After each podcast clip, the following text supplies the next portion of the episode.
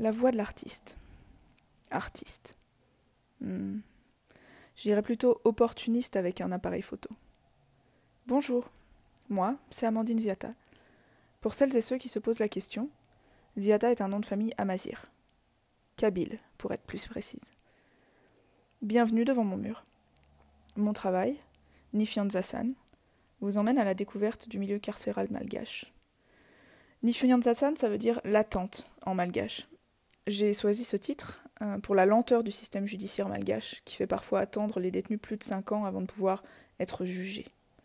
Pour vous donner une petite idée, si vous regardez attentivement le tableau sur la dernière image, la prison compte 768 prévenus pour 356 condamnés. Parmi ces prévenus, il y a pas mal de mineurs, et l'un de ceux que j'ai pu rencontrer, il devait avoir 15 ou 16 ans, je ne sais plus exactement, attendait son jugement depuis 4 ans. Et finalement, au bout de 4 ans, il a été jugé non coupable. La question qui revient souvent quand je monte ce travail, c'est « Mais Amandine, qu'est-ce que tu faisais dans cette prison? Comment tu t'es retrouvée là ?» En fait, totalement par hasard. Et c'est pour ça que je parlais d'opportuniste tout à l'heure. Une de mes amies, en fait, travaillait à Madagascar et connaissait un malgache qui faisait des actions sociales en prison. Ce qu'il faisait, c'était apporter des produits d'hygiène, des vêtements, des légumes, toutes ces choses qui ne sont pas fournies par la prison. Parce que la prison, là-bas, en fait, ne fournit que 2 portions de manioc par personne et par jour, ce qui cause beaucoup de soucis de santé auprès des détenus. Le reste, ils doivent le faire venir eux-mêmes, de l'extérieur, par des proches ou d'autres associations.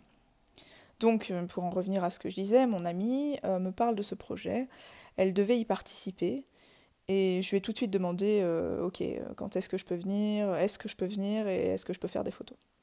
Et donc voilà, en fait, j'y croyais pas trop, je pensais pas que ma demande serait acceptée par la prison ou que j'aurais les papiers nécessaires. Mais au final, personne m'a rien demandé, j'ai juste écrit mon nom dans un registre à l'entrée de la prison, et puis voilà, je me voilà rentrée. Rien de plus que ça. Ça semble assez surréaliste, mais voilà, ça, c'est comme ça que ça s'est fait. Et c'est souvent comme ça que je travaille, en fait, pour mes reportages, c'est-à-dire que rien n'est jamais totalement prévu. Je n'ai pas le temps de faire des recherches en amont, de réfléchir à ce que je veux absolument photographier. Souvent, je ne sais même pas à quoi ressemble l'endroit que je vais voir.